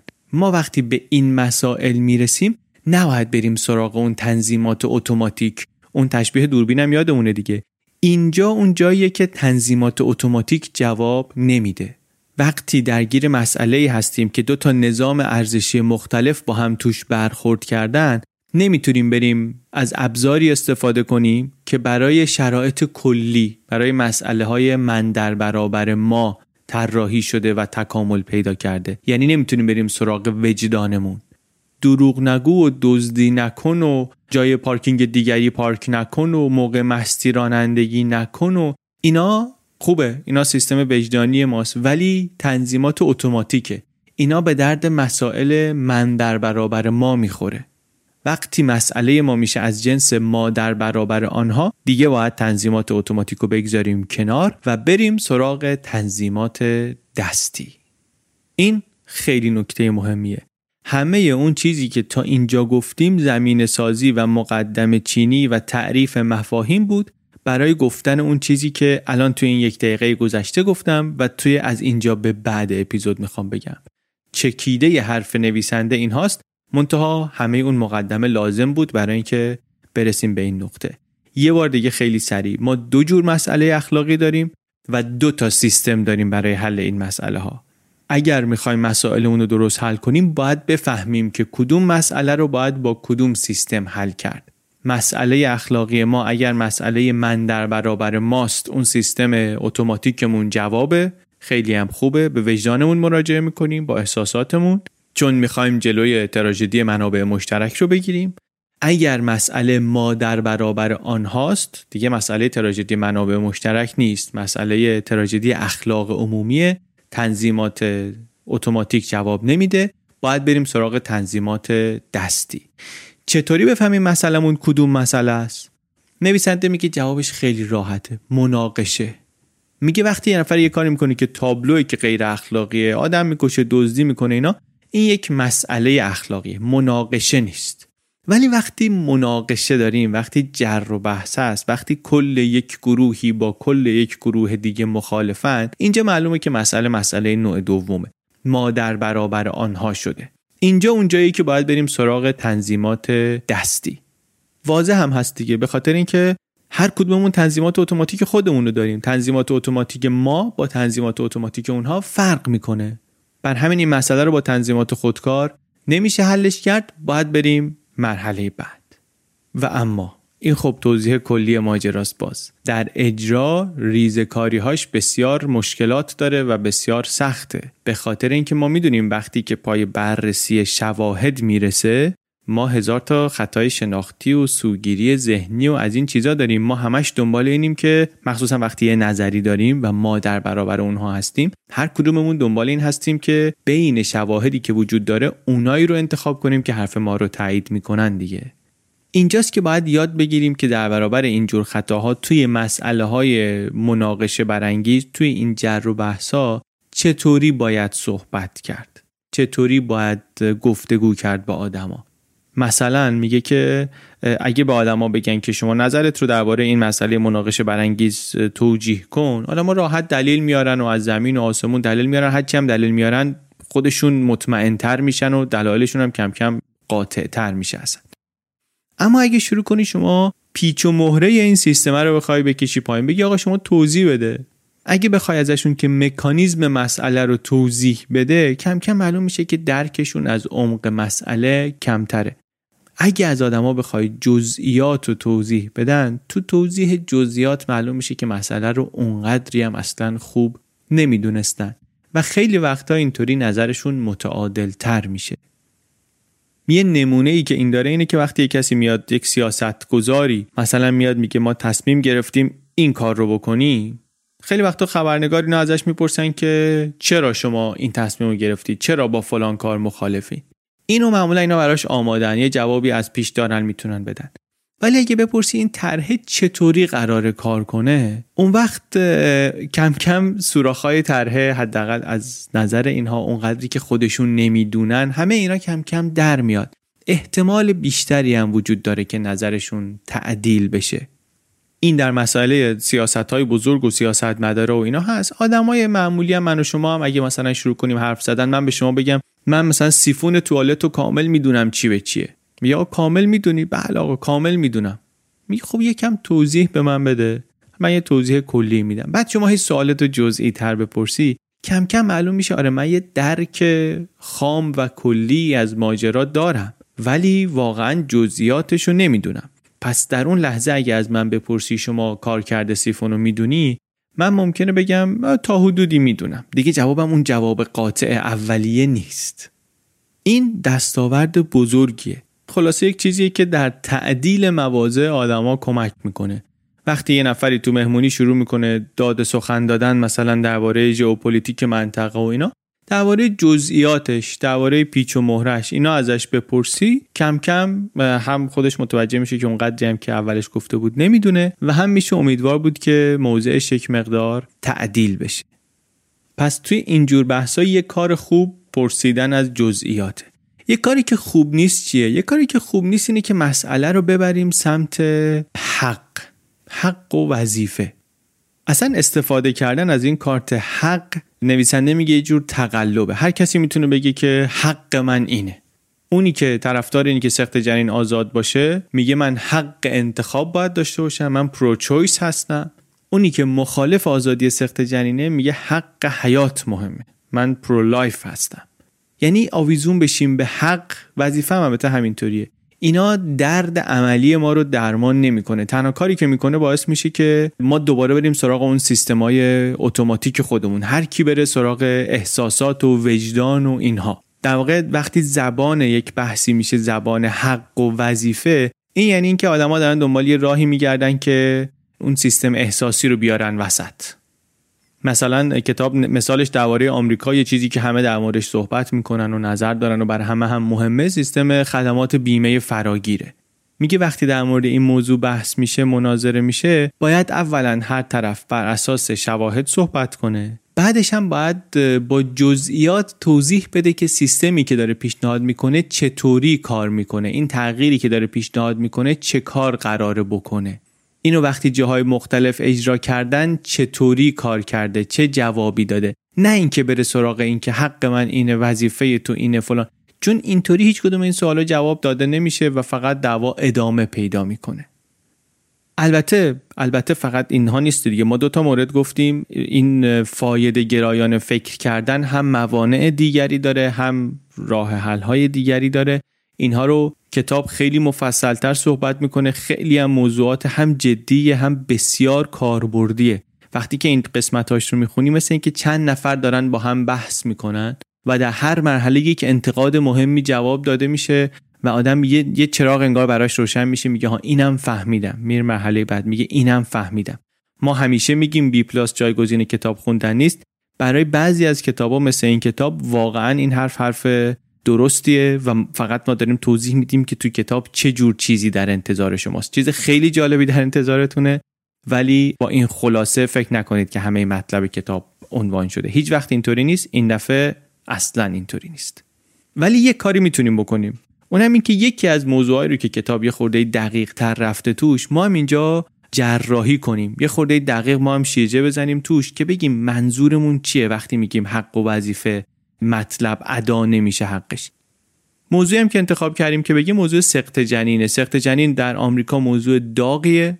یه نمونه خیلی خوبیه از این تراژدی اخلاقیات عمومی. آدمهایی از قبیله های مختلف نظام های اخلاقیشون با هم فرق می‌کنه. قشنگ قصه مادر برابر آنهاست. تنظیمات اتوماتیک جواب نمیده. قشنگ مناقشه است. معمولا هم صحنه مناقشه اینطوریه که یه کسایی هستن طرفدار آزادی سخت جنینن میگن باید آزاد باشه هر کس هر وقتی خواست بتونه این کارو بکنه. اینها میگن ما پرو چویس هستیم ما میگیم حق زن در تصمیم گیری برای بدنش محترمه. ما از این دفاع می‌کنیم. اینا معمولا لیبرال ها هستن پروگرسیو ها هستن دموکرات ها هستن. اون طرف محافظه کارا هستن با سخت جنین مخالفن با آزادی سخت جنین مخالفن. میگن این, این یک نوعی از قتله. منتها در واقع هر کدوم گفتیم دیگه. هر کدوم اسم مناسبی دارن برای خودشون می‌ذارن. اسمی که نشون میده دارن از چه حقی دفاع می‌کنن. یکی میگه من طرفدار انتخابم.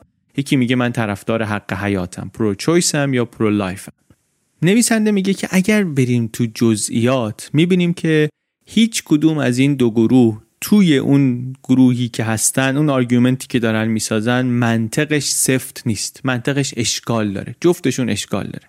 میگه مثلا طرفدارای آزادی سقط جنین میگن که این حق بنیادی زن هاست. خب؟ یعنی چی؟ میگه آیا این آدما با اینکه یک نوزاد نه ماهه هم سخت بشه اونم آزاد باشه موافقن؟ عمومشون موافق نیستن. پس فرقش چیه؟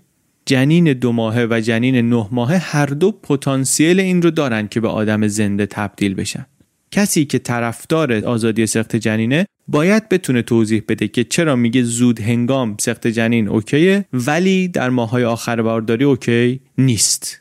چون چه در سه ماهای اول چه در سه ماهای آخر پتانسیل زندگی وجود داره. اینجا استدلالهای مختلفی مطرح شده ولی هر کدومشون در یه نقطه به بنبست می‌رسن. مثلا یک زمانی می‌گفتن که اگر جنین بتونه خارج از رحم زنده بمونه نباید سخت بشه.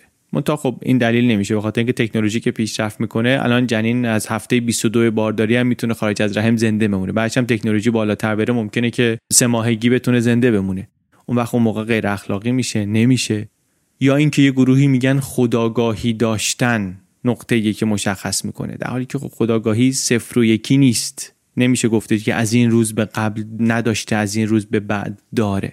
یا حالا استدلال مختلف. این ولی میگه که توی این کمپ طرفداران آزادی سخت جنین طرفداران حق انتخاب که بری می‌بینی که منطق درونی اشکالاتی داره. سفت نیست چفت و بستش سفت نیست. در کمپ مقابل چی؟ مخالفین سخت جنین چی؟ میگه اینها یک استدلالشون اینه که این یک حیات نازیسته رو از بین می‌بره. میگه بسیار خوب ولی اگه اینو بپذیریم خب کاندوم هم همین کارو می‌کنه. حالا دو قدم قبل تر این کارو می‌کنه. یا اون زوجایی که تصمیم می‌گیرن بچه کمتری داشته باشن یا اون زوجهایی که نمی‌خوان بچه داشته باشن اینا هم دارن یک حیات نازیسته ای رو از بین می‌برن دیگه. حرف شما چیه؟ آیا شما داری میگی هر کسی باید تا جایی که می‌تونه بچه به دنیا بیاره؟ این اینو داری میگی؟ یا مثلا بعضیاشون استدلالشون اینه که ما وقتی از حیات حرف می‌زنیم از حیاتی حرف می‌زنیم که شروع شده. دیگه جنین زندگیشو شروع کرده. میگه خب اسپرم و تخمک هم زنده هستن. اونم حیات شروع شده. شما کجا داری خط می‌کشی؟ با چه معیاری خط می‌کشی که میگه زندگی اسپرم و تخمک مهم نیست؟ دونه دونه شو نمی‌خوایم بگیم چون موضوع این نیست دیگه. موضوع اینه که دوباره توی این کمپ هم که بری این استدلال هایی که دارن ناسازگاری درونی داره. حرف نویسنده چیه؟ حرفش اینه که این که ما بیایم اسم یک چیزی رو بذاریم حق این کمکی به پیش برده بحث نمی‌کنه. این فقط نشون میده که ما نمی‌خوایم بحث کنیم. ما حرف نمی‌خوایم بزنیم.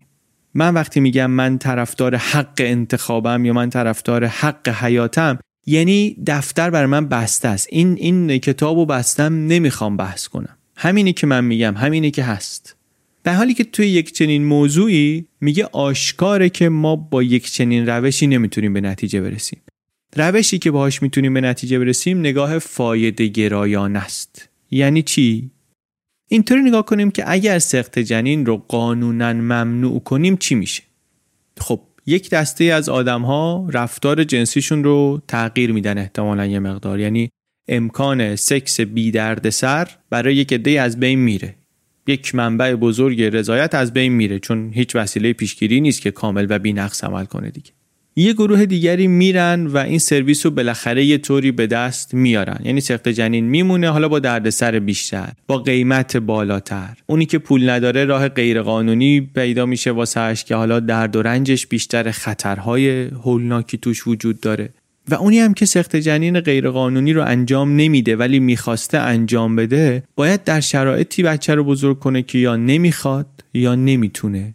یا مثلا بده به فرزند خاندگی در حالی که همین الان هم تعداد بچه هایی که متولد میشن و نیاز به خانواده دارن خیلی بیشتر از تعداد خانواده هایی که آماده پذیرفتن بچه هستن. حالا اگر فرزند ناخواسته بیشتر بشه این بچه ها احتمالا وضعیت خوب و قابل قبولی نخواهند داشت. البته حالا همه این حرفها و استدلالها رو باید با داده ها و آمار بررسی کرد دیگه. اینجا حرف این نیست. اینجا داریم درباره جامعه آمریکا صحبت می‌کنیم و هنوز اینجا نویسنده وارد شواهد عملی و داده ها و اینهاش نشده. داره بحث خورده کلی می‌کنه. یا میشه مثلا اینطوری بهش نگاه کرد که اینطوری کلی آدم جدید به دنیا میان. آیا این تولدهای بیشتر منجر میشه به خیر و خوبی بیشتر برای همه؟ چه برای اون بچه ها چه برای اون آدم هایی که اینها رو به دنیا آوردن چه برای کلیت جامعه؟ یا اینکه نه واقعا نمیشه اینطوری گفت. می‌بینین موضوعی نیست که کدوم حرف درسته کدوم حرف درست نیستا درباره یک موضوع بسیار مناقشه برانگیز داریم صحبت می‌کنیم. موضوعی نیست. موضوع اینه که وقتی عبور می‌کنیم از بحث کردن در سر سیستم های احساسی و حق محور و گفتگوهای حق محور و تنظیمات اتوماتیک و میریم سراغ یک بحث فایده گرایانه چهارچوب نگاهمون به مسئله فرق می‌کنه. و نکته حرف نویسنده اینه که این چارچوب نگاه کردن در موضوعاتی که انقدر پرمناقشه هستن استدلال دو طرف انقدر متخاصم با همدیگه متضاد همدیگه است. این چارچوب خیلی چارچوب مفیدتریه کاربردیتریه برای رسیدن به یک راه حل و تصمیم عملی. حالا همه این چیزایی که توی این اپیزود گفتیم از این کتاب یاد گرفتیم اینا برای ما چی داره؟ یعنی من اگه بخوام بعدا از این کتاب چند تا روش فکری رو بگیرم و در زندگیم ازش استفاده کنم چند تا توصیه‌ای که از این کتاب می‌تونم بردارم چیاست؟ یکیش اینه که میگه وقتی شما با مناقشات اخلاقی مواجه میشی احساسات اخلاقی درونیت رو بهش فکر بکن در نظرشون بگیر. ولی حواست باشه که اونا اینجا خیلی قابل اعتماد نیستن. اینا اون سیستم خودکار تو هن. اینجا شرایطی که باید بری رو تنظیمات دستی. خیلی به اون احساسات اخلاقی درونی و وجدانت اعتماد نکن در مسائل مناقشه برانگیز دو اینکه اگه دیدی یک نفری داره به مفهوم حق متوسل میشه توی یک همچین مناقشه ای بدون که این داره دلیل نمیاره. داره سعی می‌کنه بحث رو تمام کنه. شما هم اگه می‌خوای بحث کنی دلیل بیاری به مفهوم حق متوسل نشو. راهش این نیست. سه اینکه توجه زیادی بکن به واقعیت ها و به فکت ها بقیه رو هم وقتی با هم بحث می‌کنین تشویق کن که همین کار رو بکنن چهار این که وقتی داری بحث می‌کنی و وقتی داری نتیجه گیری از شواهد می‌کنی حواست به سوگیری ها و مخصوصا به بایاست فرنس باشه. سوگیری های شناختی زیادن و ما رو گول می‌زنن یا خیلی وقتا ما خودمون خودمون رو با اینها گول می‌زنیم. حواسمون بهشون باشه. و پنج همین که یک چیز اگر دنبالش باشیم دنبال یک اصل باشیم در این فایده گرایی یک چیزی در سیستم فرا اخلاقی اون باید این باشه که خیر بیشتر برای بیشترین تعداد آدم ها این اگر معیار تصمیم گیریمون باشه در مسائل مناقشه برانگیز نویسنده میگه که نهایتا خروجی بهتری برای هممون می‌سازی اینها توصیه های آقای جاشوا گرین بود نویسنده کتاب مورال ترایبز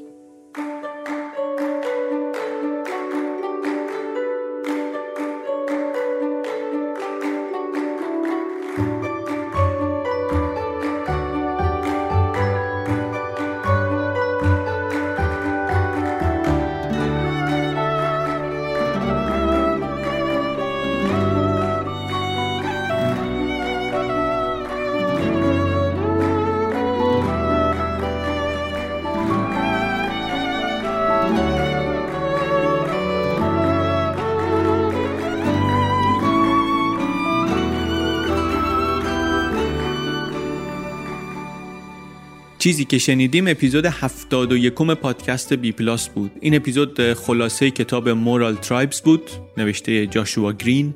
به فارسی کتابو چطوری می‌تونیم بخونیم؟